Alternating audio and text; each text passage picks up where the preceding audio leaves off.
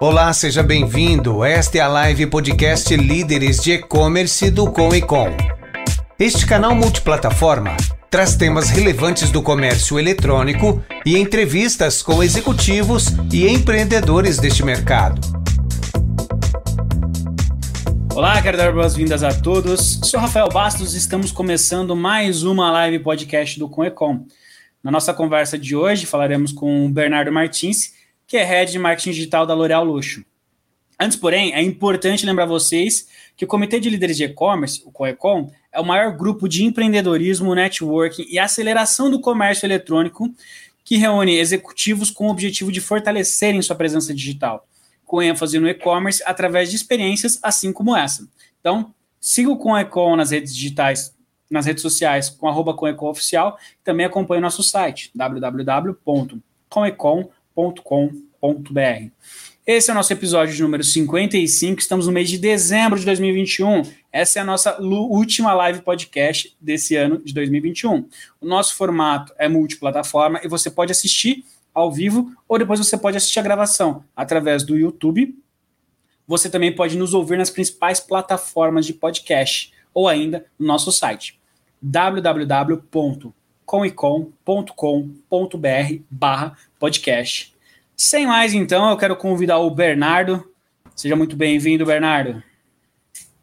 Fala, Rafa. Tudo bem? Boa noite. Obrigado pelo convite. É um prazer estar aqui. É, que honra fechar o ano, né? Com episódio 55. Obrigado pelo convite. Vai ser um prazer aí trocar com você.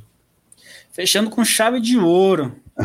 Muito bom, a gente que agradece por você ter aceitado esse convite, tá? Então agradeço meu nome, nome do Conecon também, vai ser muito legal você contar um pouquinho da tua trajetória, um pouquinho da tua experiência para o pessoal. Lembrando que esse, pessoal, é o, o, intuito desse programa aqui é motivar você que está ingressando no e-commerce, que já está há algum tempo, está precisando daquele gás a mais. Então a gente traz essas histórias inspiradoras aqui para poder te energizar, né, te, te ajudar nesse sentido. E, independente de qual canal você esteja, se você está nos acompanhando online, seja Facebook, LinkedIn ou YouTube, você pode colocar suas perguntas aí no, no chat, tá? Que elas chegam aqui para mim e eu direciono para o Bernardo. Então, vão fazendo suas perguntas, vão fazendo seus comentários que a gente traz para cá. Bernardo, para começar, eu gostaria que você contasse um pouquinho da tua trajetória, contasse um pouquinho da tua história, como que você caiu no universo digital e por onde você passou até chegar hoje na L'Oréal. Beleza. Pô, eu tô. Tá ficando. Tava. Mês passado fiz 39 anos, então tava fazendo as contas aqui. Eu tô há 16 anos nesse, nesse troço, cara. Assim, é, olhando para trás, é, acho que ainda tenho pelo menos aí mais, muito, muitos anos pela frente, mas é, já passei por alguns lugares. Bom, eu, eu sempre fui do marketing digital, né? Assim, eu, eu comecei muito cedo, eu sou autodidata, assim, então é, eu entrei para o marketing digital quando eu me meti a aprender HTML sozinho. É, então aprendi a fazer HTML, aprendi um pouquinho de JavaScript, aprendi a fazer site. É, sempre gostei muito de arte, design, né? Então aprendi a fazer tudo sozinho, né? O site inteiro, front e back-end. E, e aí comecei muito muito novo assim a, a empreender com isso, né? É, depois, enfim, é, o que foi acontecendo profissionalmente, eu, minha escolha profissional, obviamente, que tendenciou completamente por isso. Eu sou formado em publicidade pela PUC, é, aqui do Rio, né? Sou do Rio, moro no Rio. E, e aí, logo na faculdade, eu me desencantei com, com o mercado pelo qual eu achei que eu ia entrar, que era o mercado de, de agência de publicidade, de, de né, do, da, daquela coisa que na, a, em 2003 e 2005, quando eu estava na faculdade, era onde todo mundo que fazia publicidade queria terminar, né, em agência. É, eu, em seis meses, me desencantei com isso e falei: bom, esse negócio não é para mim, eu vou, vou olhar talvez para alguma coisa nova que esteja aparecendo aí. E naquela época não existia nem Twitter direito, né? nem influenciador, nem. É, acho que só Orkut. E aí eu entrei nesse troço, assim, me taquei e comecei a estudar, comecei a ler o pouco que tinha na, na, na, disponível na internet. Sempre tive internet também, sempre fui meio nerd nessas coisas, então isso também me ajudou muito, né? Eu sempre montava computador, sabe? Me metia a aprender a fazer as coisas sozinho, então sempre fui meio que fuçador assim dessas coisas. E o que eu acho que foi muito bom, cara, porque se eu olho para esse início da internet no Brasil, do marketing digital no Brasil, não tinha literatura, não tinha ninguém, né? Eu acho que eu, eu sou a segunda, eu digo, eu sou a segunda geração de profissionais. Estou é, com 39 anos hoje, sou a segunda geração de profissionais de e-commerce de marketing digital no Brasil, né? Só tem uma geração acima de, de mim, que é uma geração da galera que tem hoje 45 anos, 47 anos, né? Então não tem ninguém mais velho do que a gente, né? E, e aprender sozinho, eu aprender praticamente sozinho foi como eu tive que começar. Então comecei assim. É, e aí meu destino primeiro foi é, sair da faculdade e empreender, né? Eu falei, pô, vou já que eu me, já que eu tô me arriscando aqui, vou me arriscar completo, né? Então fui empreender quando eu estava na faculdade ainda e montei uma pequena agência com, com alguns dois, dois outros sócios e eu brinco que foi meu primeiro MBA aí, onde eu aprendi muita coisa que a escola depois é, veio me ensinar e muita coisa que não me ensinaram também. Então eu esse casamento aí durou dois anos, né? Eu, depois a gente desfez a sociedade, eu entrei para o início da minha jornada corporativa e nunca mais parei. E aí fiz essa ponte, essa migração. Primeiro fui para uma agência é, de um amigaço meu que chama Bruno. É, hoje a agência está super grande, chama Kindle. Eu entrei lá como gerente de projeto. É, também e aí vi que também não ia ser muito diferente de uma carreira né, que já tinha um pouco me desagradado como agência, e fiz o shift para cliente e nunca mais saí de cliente. Né? Aí entrei primeiro na Ipiranga, dentro da área de CRM primeiro, né? então fiquei é, dois anos na Ipiranga, então passei pelo programa de quilômetros de vantagem, que hoje é bench aí de, de CRM no, no, no Brasil, é, como loyalty, enfim, ferramentas de retenção, aquisição, tudo. Fiquei um tempo lá, depois fui para a parte de e-commerce. É, e aí a gente fez algumas coisas bem legais. Eu, eu é, participei de um projeto que era lançar, lançar venda de combustível pela internet em 2010, né, onde não existia praticamente nada assim parecido no, no, no Brasil. É, e aí depois fui para a Oi, fiquei cinco anos na, na Oi, quase cinco anos na Oi.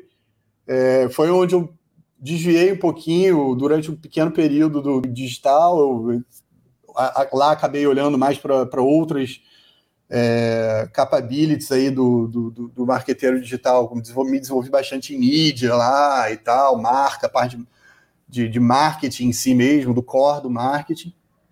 Algumas coisas de inovação também, durante um tempo eu fiz. E, e aí, depois disso, eu comecei a sentir muita falta de voltar para onde eu não deveria ter saído, né? E aí fiz a migração para da Oi, eu fui ser head de growth de uma startup chamada Nuvem, que é líder de venda online de jogos na América Latina e mais de 100 países no mundo aí. E fiquei três anos lá e a gente escalou o negócio para, enfim, para muito, muitos outros países fora da América Latina. A gente chegou em, em, em na co-liderança aí na, na, nos países de língua hispânica aqui do, do da América.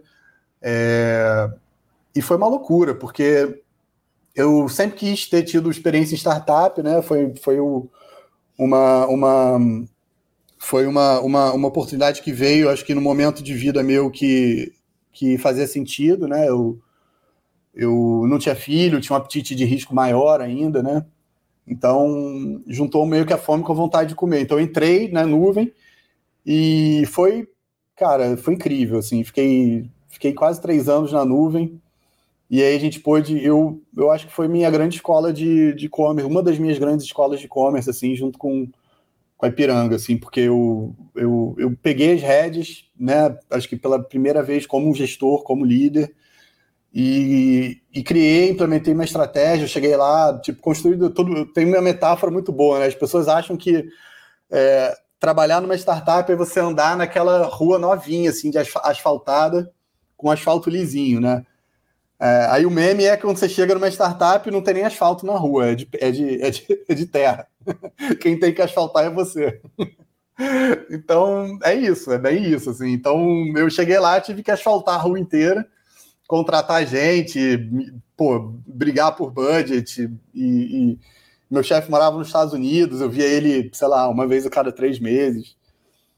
E foi foi muito bom, cara. Assim, foi um, um mercado incrível trabalhar com entretenimento, com jogo. É, é um puta mercado que me ensinou muita coisa, que, que depois foi muito importante na minha vida para outras coisas. Produto digital, né? Também. É, a, a, delícia de não ter estoque, né? Que para quem, para quem é, para galera que, que trabalha com produto físico, como eu trabalho hoje, então é muito bom, mas ao mesmo tempo tem outros problemas, né? Não deixa de ter problema porque é, teu estoque está ali disponível 24 horas por dia para qualquer hacker atacar e roubar, né? Então não é tão mais, mais fácil assim. Bom, é, depois de quase três anos eu, eu decidi, é, tomei a decisão de sair da nuvem, né? Porque, enfim, é, questões de carreira minha, eu acho que a gente chegou, no, eu cheguei no momento ali onde eu precisava crescer mais e eu enxerguei que a nuvem naquele momento não era o destino ideal para mim. E, e aí me lancei para. Acabou que tive uma, uma, uma, uma, um timing bom aí, a L'Oréal me achou no, no LinkedIn. E tô há quase, tô há três anos e meio como head de, de digital da, de uma das quatro unidades de negócio da L'Oréal. L'Oréal hoje é a maior empresa de beleza do mundo, né?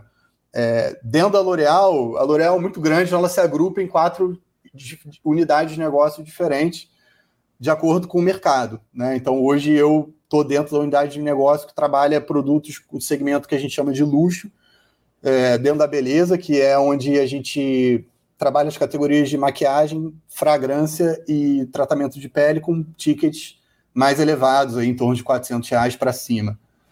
Tá? É, então, estou lá há três anos e meio. É, assim, é incrível trabalhar numa empresa como a L'Oréal, sempre falo isso. Sempre me perguntam, né? Como que é trabalhar na L'Oréal? Minha resposta é, cara, é, é, tão incrível quanto você acha que é. Então, é, é, muito bom. Uma empresa grande te proporciona muitas coisas, né? É, tem muito recurso, tem você está um e-mail de distância de qualquer país do mundo para qualquer benchmark te abre muitas portas e para minha carreira assim me catapultou completamente né? Eu era uma pessoa três anos e meio atrás um profissional e hoje eu sou outro né? No sentido de me, explodiu minha visão de negócio. Hoje né é, eu reaprendi a fazer muita coisa que eu sabia fazer de uma maneira diferente e hoje eu sou responsável pela estratégia digital de muitas marcas que pessoas que as pessoas às vezes não associam a L'Oréal, mas todo mundo talvez conheça, né? Lancôme, Ralph Lauren, Giorgio Armani, Yves Saint Laurent, são marcas que a gente tem o direito de exploração de produtos de beleza no mundo e a gente trabalha aqui no Brasil. Então, eu hoje cuido do CRM, do, do, do Direct Consumer, né, é, junto com a minha equipe, óbvio. É, a gente tem uma estratégia de presença em marketplace também, então a gente tem loja, é? além de, dos, dos, dos, sites próprios, do e-commerce próprio, a gente tem uma, uma estratégia de presença dentro do marketplace. Toda a parte de mídia de performance está comigo também, né? E, e, e, e, os projetos de inovação de desenvolvimento de novos canais de receita, por exemplo, social commerce, live shopping, todas essas coisas, a gente, afiliação, eu, eu desenvolvo lá dentro também. Então, isso é um pouco a minha realidade hoje como executivo. Tem um time lá que, que é responsável por fazer tudo isso acontecer. E estamos aí há três anos e meio. Então, essa é um pouco a minha, minha trajetória. Além disso, eu também sou eu sou de uma família de professores, né? Então, meu avô era professor, meu minha mãe era professora e, e eu em 2020, como estava um ano pouco difícil, achei que eu precisava de mais um desafio, que era me tornar professor. Então, é, desde 2020 eu dou aula também dentro do, do de algumas instituições de ensino. É, eu tenho turmas de marketing digital, eu é, formo profissionais, formo executivos, formo, formo novos é, profissionais de marketing digital e também dou, dou aula numa, na turma de liderança, né? Também dou, dou aula para novos líderes, né? Então essa minha também só me aproximei muito do ecossistema de startup, então do, do, do mentoring para algumas startups e para e para empresas que estão tentando descobrir ainda seus modelos de negócio. Então, isso é um pouco que eu faço aí na, no, na minha carreira, na minha, do meu lado profissional. Cara, que legal, legal. Acho que a primeira, primeira palavra que eu tenho que dar é parabéns, né? Parabéns pela trajetória. E eu vejo nitidamente dois, dois pré-requisitos aí que eu acho para qualquer bom profissional de e-commerce, marketing digital. O primeiro é ser autodidata. Né? Acho que ainda hoje é muito necessária essa questão de ser autodidata, porque às vezes falta informação, apesar de ter excesso de informação, falta informação qualificada. Então, é, eu estava vendo, por exemplo, o pessoal voltando a buscar muita informação em livros, buscar muita base, às vezes livros até de fora, para conseguir ter um conceito. Uh, muita coisa é no dia a dia, é na vivência com alguém que você vai pegando tudo isso. Então, acho que o, o fator autodidata, para quem quer ser um bom profissional de e-commerce, de, de digital, é, é essencial. Uh, eu já falei com algumas pessoas aqui que eu acho que é dessa geração anterior, né? Então, acho que o Rodrigo Marucho faz parte dessa, dessa geração uhum. anterior. O Rafael Hess também, que a gente bateu um, um, super papo aqui, admiro demais. Ele também é dessa geração, a gente fala geração mais raiz mesmo, né? O, Mato mais é, alto ainda. É, os caras pegavam o foice e, e iam, né? Então, é, o Diego Ivo também da Converge, a gente falou aqui. É bem legal, é bem legal ter, ter essa percepção tua. E nitidamente a gente vê a, a tua lapidação, né? É, em que sentido que eu falo? Se a gente observar toda a trajetória que você colocou aqui dos seus 16 anos ali, né? Então, segunda geração entrou na, na Ipiranga CRM, foi aprendendo um pouco, depois na Oi passou um pouco para a parte de off, mídia, brand, inovação. Uh, depois você já entra como head de growth na, na nuvem, né? Uh, e quando você chega na L'Oréal, você tem uma responsabilidade por todo um ecossistema de digital. É. Então a gente vê nitidamente ali como foi aquela questão da pedra bruta que foi sendo lapidada, né, pelo, pelas experiências que teve e, e, conseguiu chegar. E cara, eu acho muito louco isso porque, é, por exemplo, a gente está falando de L'Oréal, eu não sabia desses quatro grupos é, antes da gente bater esse papo, eu dei uma pesquisada e eu vi que realmente existia. E tem marcas lá que eu não sabia que o direito de exploração era da, da uhum. L'Oréal, né? A Yves Saint Laurent, se eu não me engano, chegou a ser uma das marcas mais valiosas do mundo, né? É o Sim. conglomerado ali.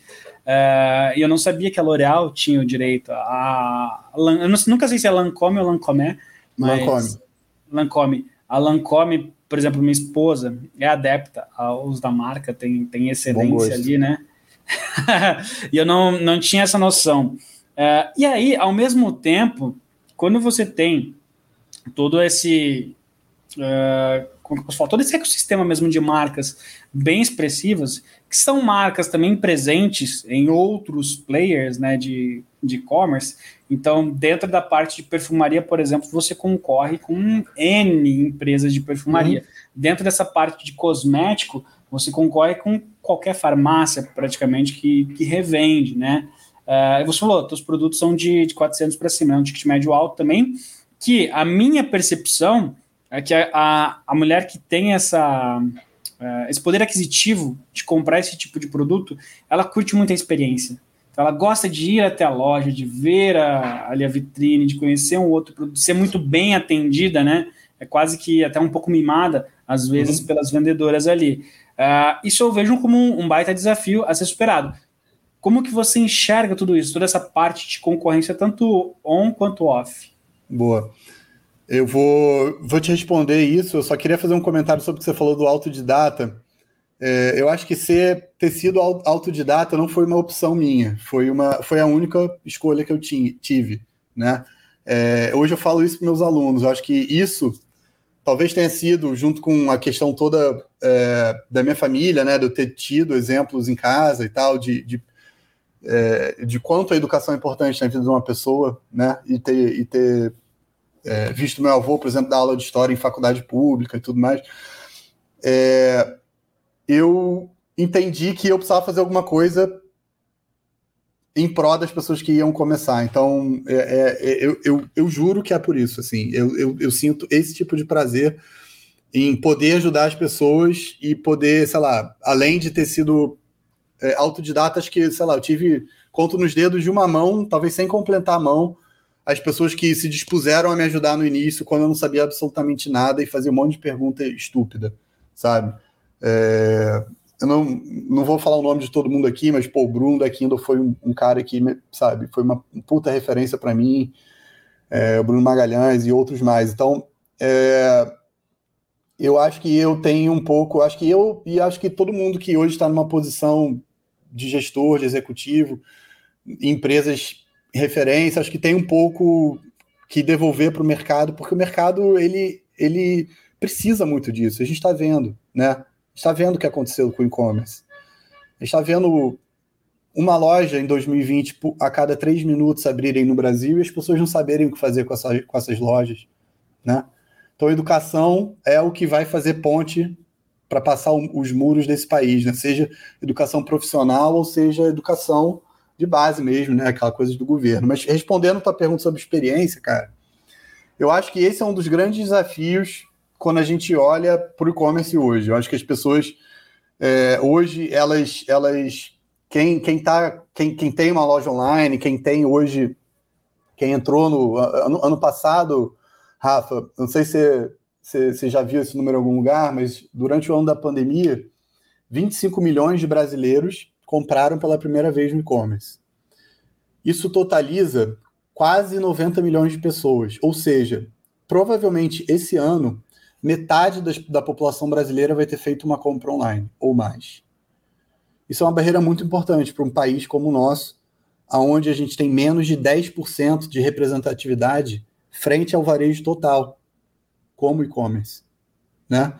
Então, olha o tamanho de gente que está comprando e olha o tamanho de oportunidade que a gente tem para alcançar ainda dentro do varejo. Isso explica muita coisa.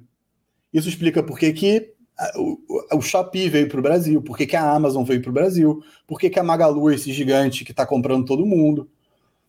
Porque é, de novo, um mato alto. Né? E aí, quando a gente fala sobre o que, que vai acontecer daqui para frente, experiência não é um assunto que a gente pode deixar de lado.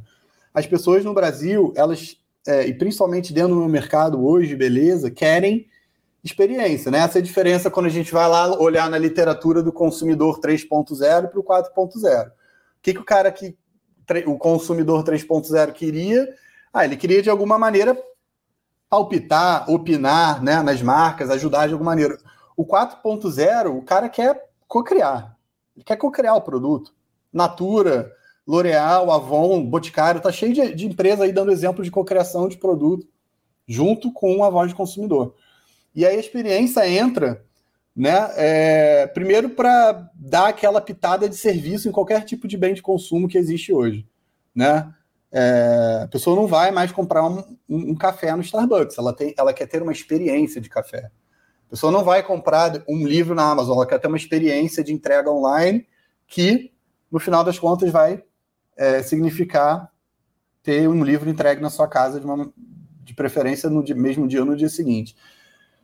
Então, cara, eu acho que olhar pelo, por essa ótica, estou tentando falar de uma maneira mais generalista, né? não só para o mercado de beleza, mas depois posso funilar para o mercado de beleza, é um pouco o que vai juntar, cara, é, essas pontas, sabe? De, de loja física com, com loja não, loja online, sabe? Ah, pô, de repente tem alguém vendo a gente aí que é varejista, que tem um pequeno comércio, tem uma pequena loja de roupa, ou e que, e que, pô, em 2020 se lançou a vender no Mercado Livre, ou se lançou a vender online, abriu um site próprio, o cara tá pensando, pô, mas o que, que eu vou fazer agora?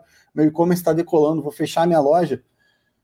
Não, não vai, não feche sua loja, né? Se você não precisar fechar Entenda que os canais são complementares. A complementariedade de canal é um dos grandes desafios que o Brasil precisa entender como fazer para ir dar um próximo passo no e-commerce, sabe? A Amazon está fazendo isso lá fora, quando lança a, a, Five Star Shop, aquela loja baseada em review, ou lança a Amazon Go, né? A AMI, aqui no Brasil, lançou no Galeão a AMI Go, que é, que é, que é cópia da, da, da Amazon, né? Que é o que? É aquela loja onde você tem uma puta experiência que você vai transformar em conteúdo é, gerado pelo usuário, né, o GC depois para ter um boca a boca da marca de graça, mídia espontânea. Né? Então, o papel da loja hoje é muito maior do que simplesmente ser um ponto de venda. Né? É, é, é produção de conteúdo, é ser um lugar para, de repente, você fazer um evento com influenciadores, é um lugar para onde, onde você pode disponibilizar algo que a internet não pode entregar. O que, que você quer dizer com isso, Bernardo? Pô, pensa, pensa no meu mercado, né? Como é que alguém vai comprar uma fragrância? A gente ainda não entrega né, cheiro digital para ninguém. Mercado de comida, a mesma coisa. Como é que você faz uma aquisição de cliente, né? Como é que você faz uma, uma aquisição de, de, de, de cliente para maquiagem? É super difícil, a barreira é muito alta. Então a gente tem uso da tecnologia que diminui essa fricção, mas de uma maneira geral a loja física está aí para isso. Né? É, não tem essa coisa de, de, de, de, de, de guerra, de ah, vai, vai a comer a receita do meu e-commerce. Não, é uma coisa só. Tem que pensar a bolsa de chinês, como que uma coisa. Se, as duas coisas for, forem fortes e forem pensando, pensando juntas, um mais um vai dar três. Né? Você vai multiplicar o teu negócio de, em valores exponenciais. Então é um pouco como eu, a minha visão de como eu vejo vindo hoje do mercado que ainda é essencialmente offline, tá? Mercado de beleza é essencialmente offline e beleza de luxo, idem, tá? Então, é um dos desafios que eu vivo no meu dia a dia, como melhorar essa experiência, principalmente quando a gente fala de beleza, a loja física tem um papel fundamental, não diria nem que é importante, é fundamental. Show. Você foi falando, eu fui criando alguns raciocínios aqui. É, uma coisa que eu quero compartilhar com, com você, se você entender diferente, fica à vontade para falar também, né? É, é propor um pouquinho de discussão aqui. A gente foge um pouquinho da tua trajetória, mas é para poder entender um pouquinho do teu pensamento. Tá? Claro. É, o é, que, que eu vejo? Minha percepção. Em 2020, a gente teve uma entrada massiva de pessoas no, no online, não vou dizer e-commerce, mas no, no online, uhum. né? Uh, desde as pessoas que conseguem vender de alguma forma online, quanto aquelas que precisavam atrair por ali. Ok, é, essas galera, é, esse pessoal ele também entrou de forma massiva em tráfego pago, que até 2019 era a bola do momento, era Sim. tábua de salvação para muitos e-commerces. É, isso, aliado à, à LGPD, que começou a vigorar também, né, mais ou menos nesse mesmo período aí, uhum. ela dificultou muito a parte de gestão de tráfego pago. Então, quem usava muita segmentação teve isso reduzido de, de certa forma, ao mesmo ponto que muitos sellers pequenos começaram a, a entrar ali com 200 reais, 300 reais. Isso inflacionou Sim. o custo do, da mídia paga, especificamente em cima de Facebook e Instagram, né? Uh, e tornou tudo um pouco mais difícil. O uh, que, uhum. que eu uhum. enxergo? Essa galera que chegou nova, eles não tinham base. Os caras não tinham conhecimento nenhum sobre digital. Às vezes, em alguns casos, alguém até vendeu a ideia para eles que era só colocar um produto na internet e sair vendendo. E o pessoal acreditou. É, então eu vejo que houve uma entrada de pessoas despreparadas é, em um momento crítico ali para o e-commerce, que no formato que foi tornou mais desafiador, né? Uh, tornou mais desafiador para os pequenos que, que não sabem como agir e como uhum. reagir a, ao mercado, e para os grandes inflacionou. Então aí você vê o, o pessoal olhando para outras frentes. Então, ah, Vamos olhar com mais atenção para SEO, porque no médio e longo uhum. prazo eu vou ter ali um, um, custo menor. Né? Ao mesmo tempo, é, eu preguei para os meus clientes a questão de gerar conexão. Né? Eu vejo que a gente está nesse movimento de marcas gerando conexão com o usuário, é, trazendo ali algo que realmente gere identificação, a parte de geração de conteúdo. Cara, eu tentei pivotar isso em clientes pequenos, simplesmente eles não têm fôlego. É, eles não conseguem é, respirar para criar conteúdo e esperar que isso traga ali no médio e longo prazo, Sim. né? A, a algum retorno para eles. Se você pudesse uhum. comentar um pouquinho a tua percepção sobre claro. isso. Cara, Rafa, eu acho que são. Para mim, tem duas coisas, né? Eu acho que muita gente começou errado, né? Porque se você tem pouca grana, pouco recurso, é, talvez criar um site próprio não seja a melhor maneira de você começar. Né? É, por isso, o, de que 8 em cada 10 produtos que são vendidos online no Brasil são vendidos em marketplace. Esses caras têm um asset do tráfego, né, que é o grande custo de um e-commerce. Então, é, começar pela Magalu, começar pelo Mercado Livre, começar na Americanas.com, começar no, no, no, no, no Extra, no Carrefour, no Pão de Açúcar, talvez seja mais fácil dependendo da sua categoria. É, Lá as pessoas passam na frente da vitrine da sua loja e é mais fácil você trazer o consumidor para dentro e converter ele. Então, é, eu, eu costumo dizer um pouco isso, né? Avalie, avalie primeiro o tamanho do seu bolso e depois decida como começar. Não, não saia fazendo antes de, de pensar qual é, a, qual é, a, qual é a, a maneira certa de você começar, porque tem muitas maneiras. E Cara, e, eu, e, outra coisa que eu, que eu gosto também de, que acho que tem a ver com esse assunto, é que, é que assim, no final, cara, das contas, mídia paga, SEO, influenciadores, conteúdo, é como você vai tra se trata de como você vai capturar a atenção das pessoas, porque é um jogo de atenção. Então, é, é, se você pensar por essa ótica, né, assim, é, é, as pessoas têm uma. Hoje em dia, atenção é moeda, né? O que a gente quer é a atenção do consumidor. Por isso que a gente está no Facebook, por isso que a gente está no, no, Instagram, por isso que a gente está no TikTok, porque é onde os consumidores estão. Não é porque a gente acha legal gastar dinheiro, é porque a gente quer share of attention, né? A gente quer a atenção da galera. E, e o brasileiro fica oito horas por dia vendo essas, essas coisas. Né? É o terceiro país do mundo aí em consumo de redes sociais. Então, a gente precisa estar nas redes sociais. E para estar nas redes sociais. Mas de trabalho, né? Se a gente for comparar. Ah, é, é, é, é, mais, talvez, tempo do que a pessoa, a pessoa durma, né? Tem gente que dorme seis horas e fica oito, né? É, consumindo redes sociais. Então, se você para para entender a lógica de uma rede social hoje, tirando o TikTok, é pay to play. É óbvio. Os caras têm um asset que todo mundo quer. Que é o quê? Que é gente. gente imersa em conteúdo. Que é, se você para para pensar hoje, o que mais no mundo é assim? Mais nada. Nada. Aonde as pessoas têm tanta atenção quanto redes sociais? Nos seus trabalhos, só. E na sua família, e nas redes sociais. Então, é por isso que, que o algoritmo das grandes redes, o TikTok ainda não, mas o TikTok vai virar já já, por conta do crescimento, é pague para jogar. Se você não tem dinheiro, não joga. Não joga. Vai para um outro lado. O vetor mídia paga versus SEO é o vetor tempo. Né? Se você tem grana, você coloca dinheiro hoje vende amanhã. Então, mais, grana, menos tempo. Se você não tem, você vai ter um gráfico maior do ponto de vista de tempo para até você conseguir chegar no no resultado de venda. Você vai chegar, mas vai demorar seis meses, dez meses, né? Dependendo da concorrência do teu mercado. Então é um pouco como eu vejo essas coisas. Eu acho que é um, é um jogo de atenção que você precisa saber muito bem quais são as armas que você tem para jogar direito, né? Sim, sim, sem dúvida. É, é, é, é o é o que torna.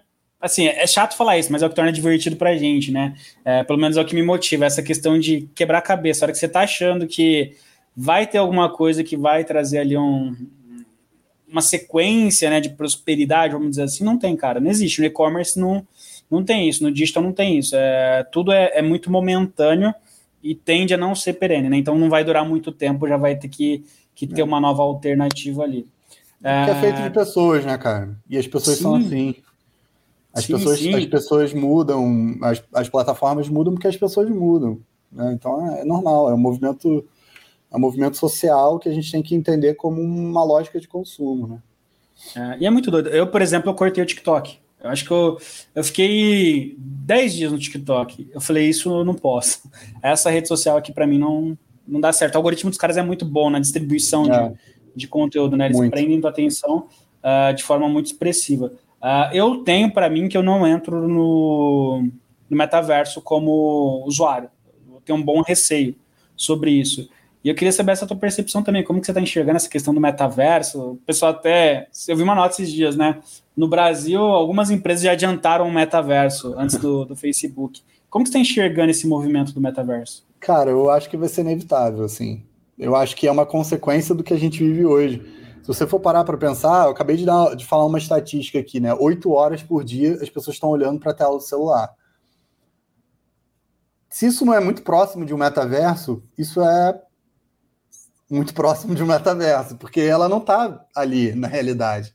Ela está na realidade da vida do Instagram. E, e, na, e isso é o metaverso, é uma realidade paralela, onde você vai ter maneiras diferentes de monetizar, você vai ter moedas, né? Tá, tem, agora tá toda essa discussão aí do Meta, né? Que é uma, uma cripto que explodiu de preço esses dias porque estão dizendo que vai ser a moeda do metaverso e tudo mais.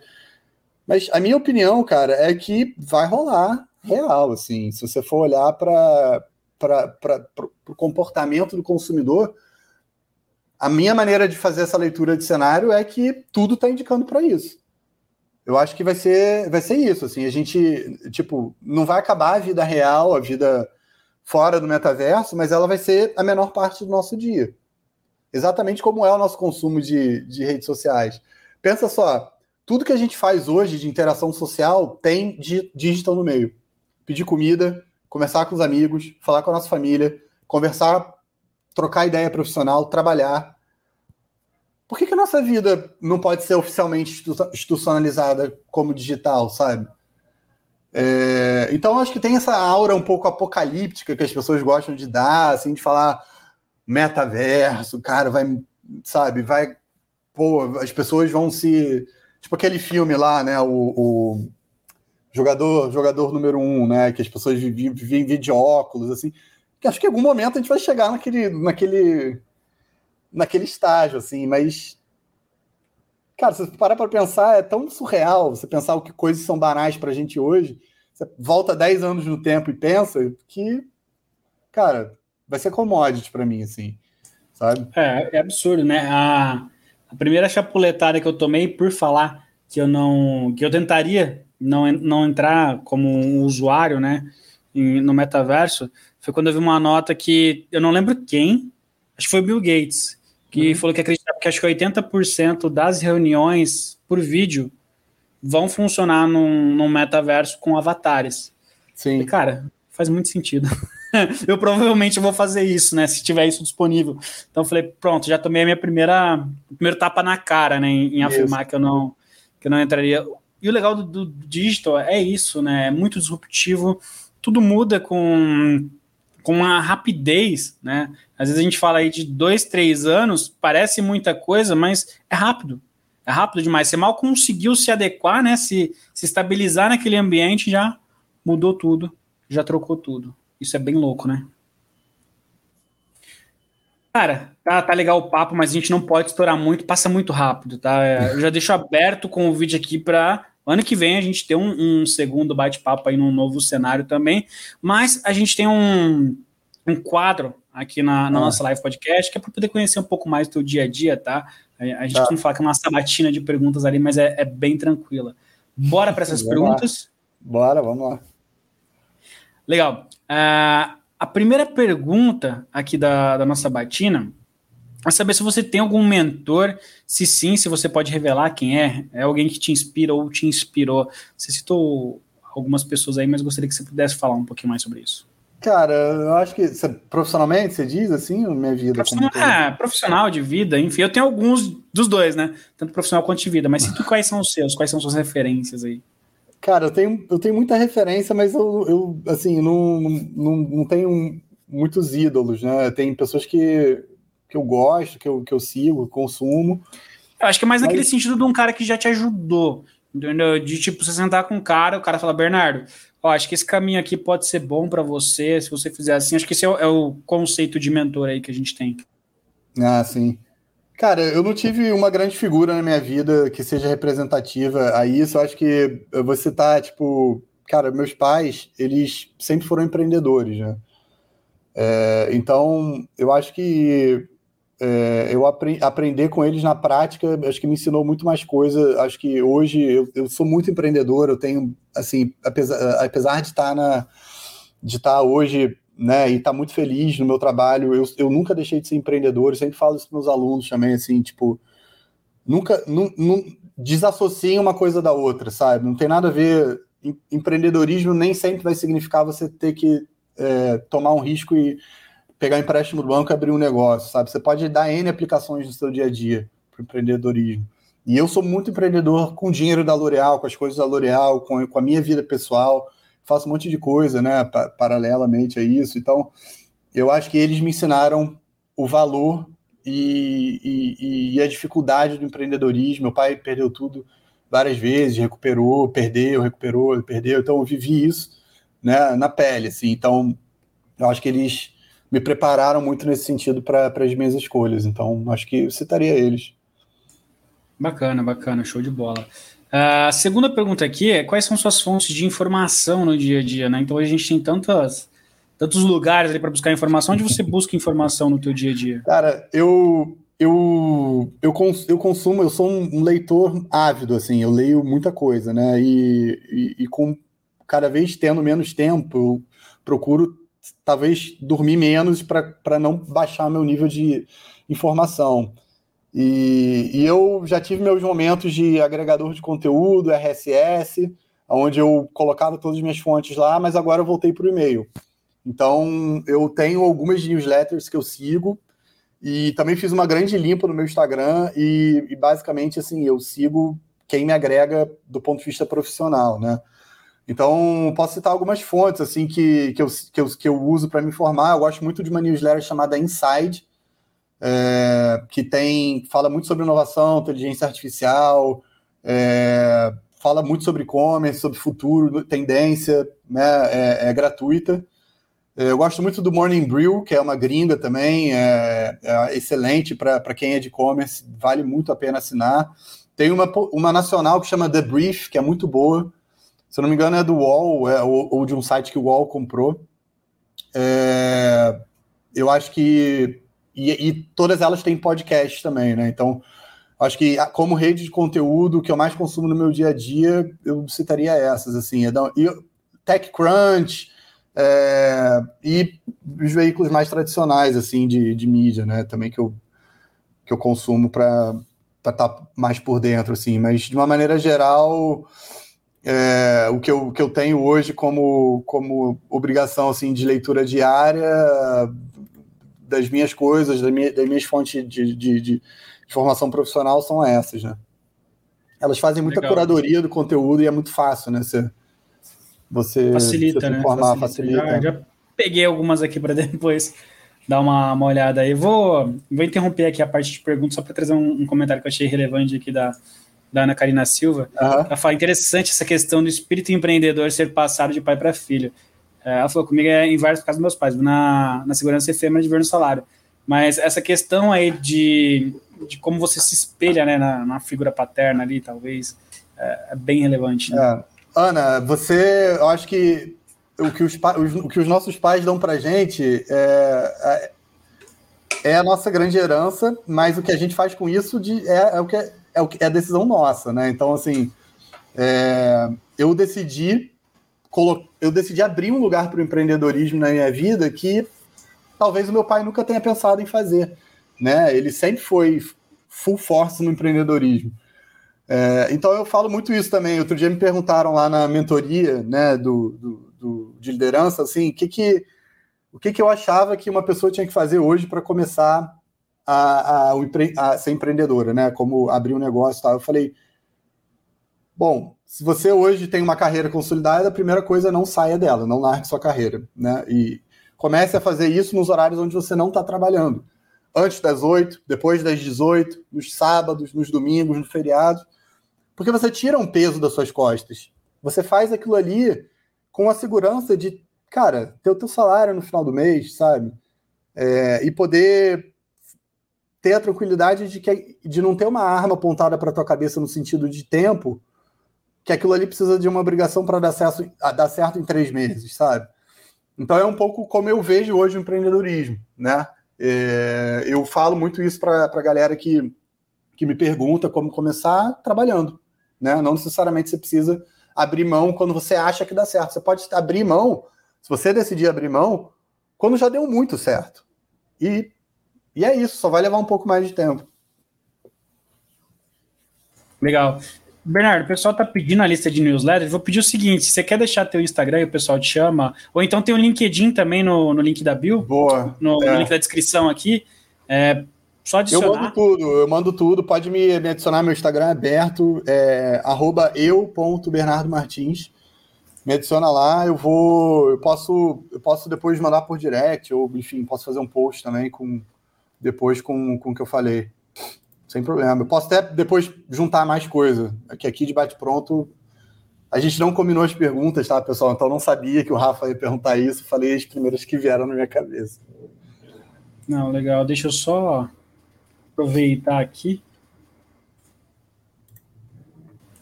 É esse, né? Isso. Então, pessoal, só, só adicionar lá no, no Instagram, manda um direct que o Bernardo vai, vai compartilhar com vocês. Eu colei o link aqui também no, no chat, tá? Então vai aparecer para vocês. Bora para a próxima pergunta aqui. Uh, a próxima pergunta Aí se você lembra de alguma palestra, algum momento de network, troca de experiência que mudou a sua vida, que a gente fala que tem um, um estalo. Cara, palestra ou networking? É, uma conversa, um café, enfim, aquele momento que você fala, caramba! eu acho que. Cara, eu acho que. Eu acho que. Eu acho que. Eu tive um momento quando, quando eu. Quando eu. Quando eu. Eu acho que não foi um momento de palestra, mas assim, eu me lembro nitidamente de um momento quando eu falei assim, cara, a minha vida vai ser esse troço, assim, minha vida profissional foi quando eu descobri o Twitter, cara. Quando eu descobri o Twitter, eu falei assim, cara, eu fiquei tão impressionado com o poder que aquilo ali, que, com, aquilo ali, que aquilo ali tinha, porque foi a primeira grande rede que, que bombou, né? E eu acho, até hoje, eu acho a rede mais incrível. Assim. Então, o Twitter foi um dos grandes responsáveis por eu ter entrado no marketing digital, assim. É, e eu acho incrível, assim, o, o, o, o poder de transformação que a rede teve até hoje, é onde, onde as coisas começam na internet, é lá, né? E é uma rede que muita gente não entende, né? Mas ao mesmo tempo é, é pautadora de conversa. Então, quando eu descobri isso em, sei lá, em 2007, 6, sei lá, eu, eu falei, pô, eu quero trabalhar com esse troço, cara. Eu preciso estar dentro disso aqui de alguma maneira. Então, então o Twitter foi, acho que, o meu grande responsável, assim. Legal, bacana, diferente, diferente ver como você teve inspiração, na verdade, através de uma ferramenta ali, né? É. Muito legal, muito legal. Bernardo, o que tá faltando hoje para tua realização profissional? Você já tem Nossa, isso em mente ou é algo muito distante? Não, eu, para mim falta muita coisa. Eu acho que eu tô, pô, chegando no meio da minha trajetória, assim, tem muita coisa que eu quero conquistar ainda é, dentro da L'Oréal, fora da L'Oréal, mas é, meu futuro é, eu vejo ele na L'Oréal. L'Oréal é uma, uma, empresa incrível que tem muita tem muita possibilidade lá dentro. Então é, eu acho que é muito legal também assim você poder fazer parte e viver uma transformação digital, sabe? Uma empresa que hoje tem por mais de 100 anos, é, eu nunca imaginei que eu ia trabalhar na L'Oréal um dia, sabe? Eu sempre conto essa história, assim. É, se, se, eu me pedissem um dia para fazer uma lista de 10 lugares onde você ia trabalhar, talvez a L'Oréal nunca não tivesse nessa lista, porque eu, como muitas pessoas, sempre achei que, pô, eu não tenho perfil para trabalhar numa multinacional desse tamanho, sabe? Os caras querem. Eu tinha essa, essa concepção na minha cabeça formada, e quando eu entrei, eu vi que não é nada disso sabe? Não é nada disso.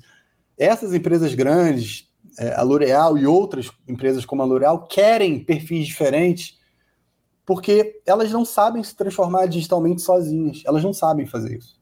Elas precisam de pessoas para conduzirem isso. E pessoas diferentes. Porque se forem pessoas iguais ao que, elas sempre contrataram, a gente não, elas não vão conseguir chegar num lugar muito diferente, né?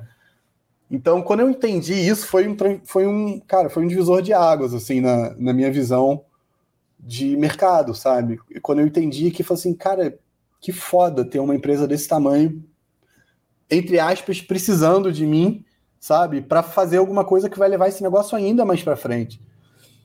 E, e, isso é uma coisa que, poxa, é, me dá muito orgulho e me dá muito mais vontade de ficar lá, sabe? E assim como a L'Oréal tem outras empresas também, eu tenho tem um relacionamento aí com, com a galera que está em São Paulo, que está em, que tá, que tá em empresas que também não são nativas, né? Tipo Procter, Unilever, Johnson, é, empresas mais tradicionais, né? Que, que nasceram e vivem de bens de consumo de uma maneira offline e estão na mesma que a minha, assim, então estão vivendo e estão surfando essa onda do momento ser propício para quem lá atrás arriscou e construiu, né? Porque eu acho que a minha carreira, no final das contas, Rafa, foi. Tem aquela coisa do conhecimento em T, né?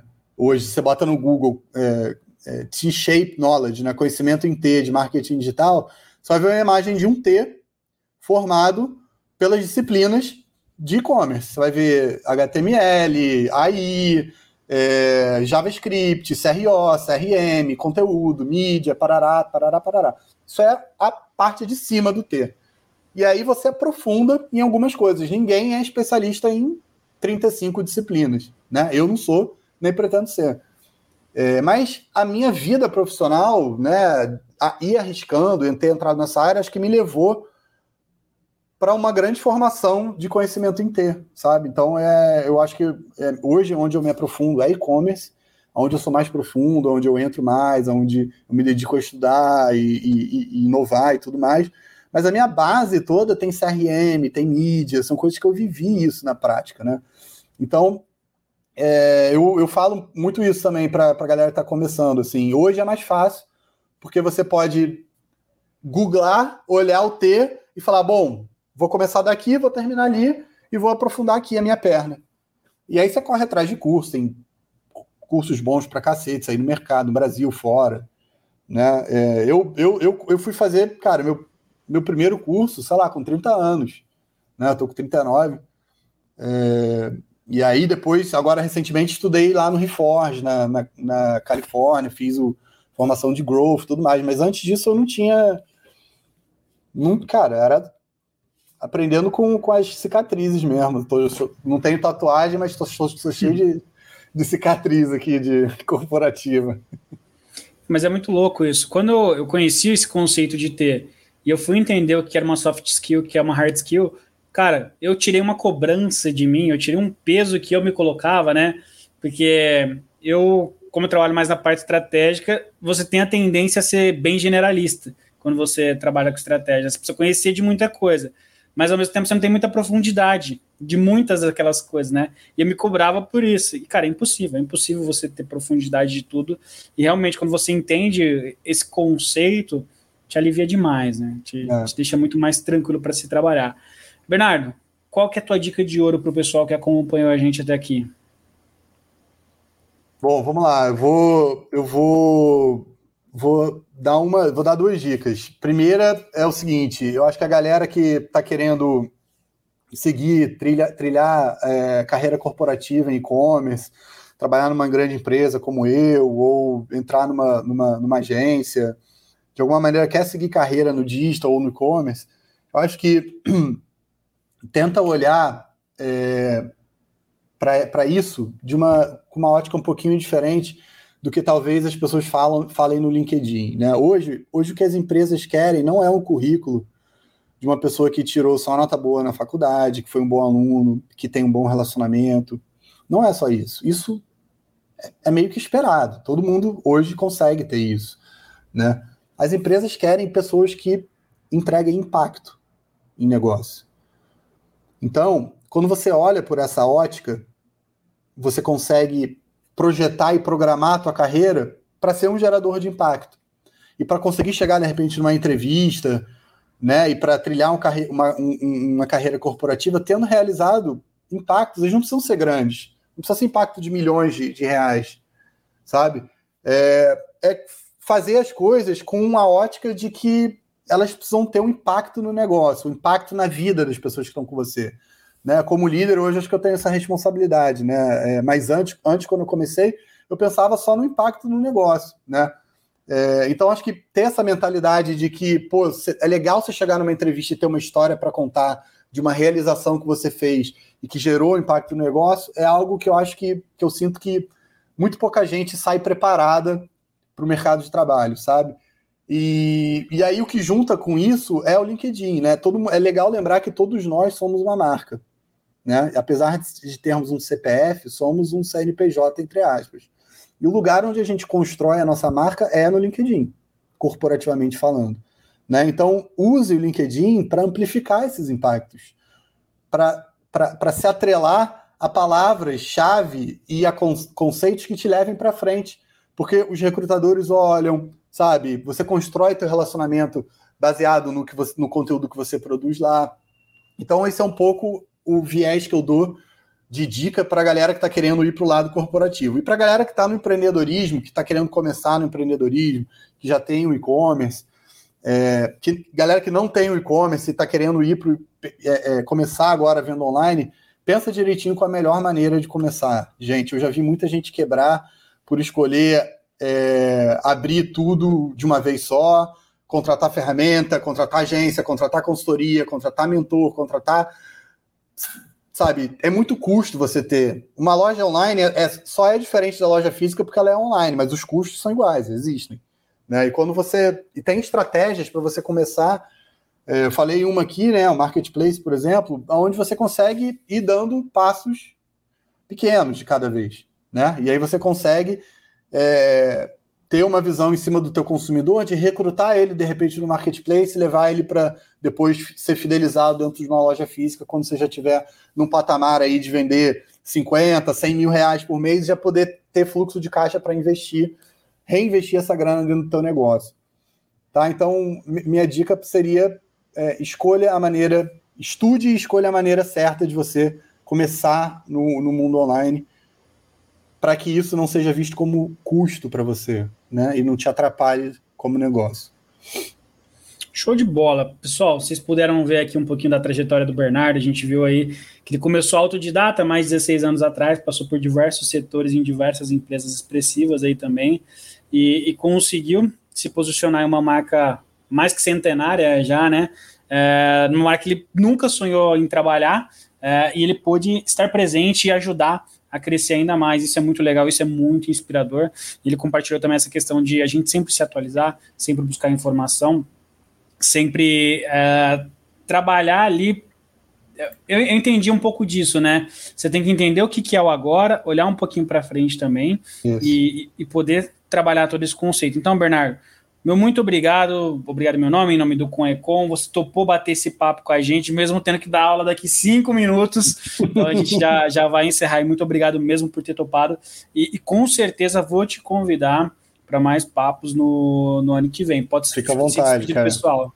Obrigado, foi um prazer, estou é, à disposição, adoro bater esse papo, trocar essas ideias, a gente com certeza pode falar de novo, obrigado a todo mundo que, que escutou aí, e é isso, pessoal. Bola para frente, estudem. Sim, acho que o mercado de e-commerce, empreendedorismo digital está só começando no Brasil, tá? A gente pode ir muito, muito, muito, muito, muito mais além, muito mais além. Mas a gente precisa se estruturar para isso. Obrigado. Show. Valeu, Rafa. Valeu, muito obrigado a você que nos ouviu até, que nos assistiu até aqui. Uh, se você quiser encaminhar esse vídeo para alguém que está precisando de uma motivação, está precisando de entender um pouco mais como é que funciona o mercado de e-commerce, fica à vontade. Você também pode assistir essa gravação no YouTube ou nos ouvir nas principais plataformas de podcast. E você sabe tudo que rola no Coecom através das nossas redes sociais, arroba Oficial e através do nosso site, www.coecom.com.br. Essa foi nossa última live podcast do ano de 2021. Um ótimo final de ano para todos vocês que nos acompanham. Um forte abraço e até ano que vem.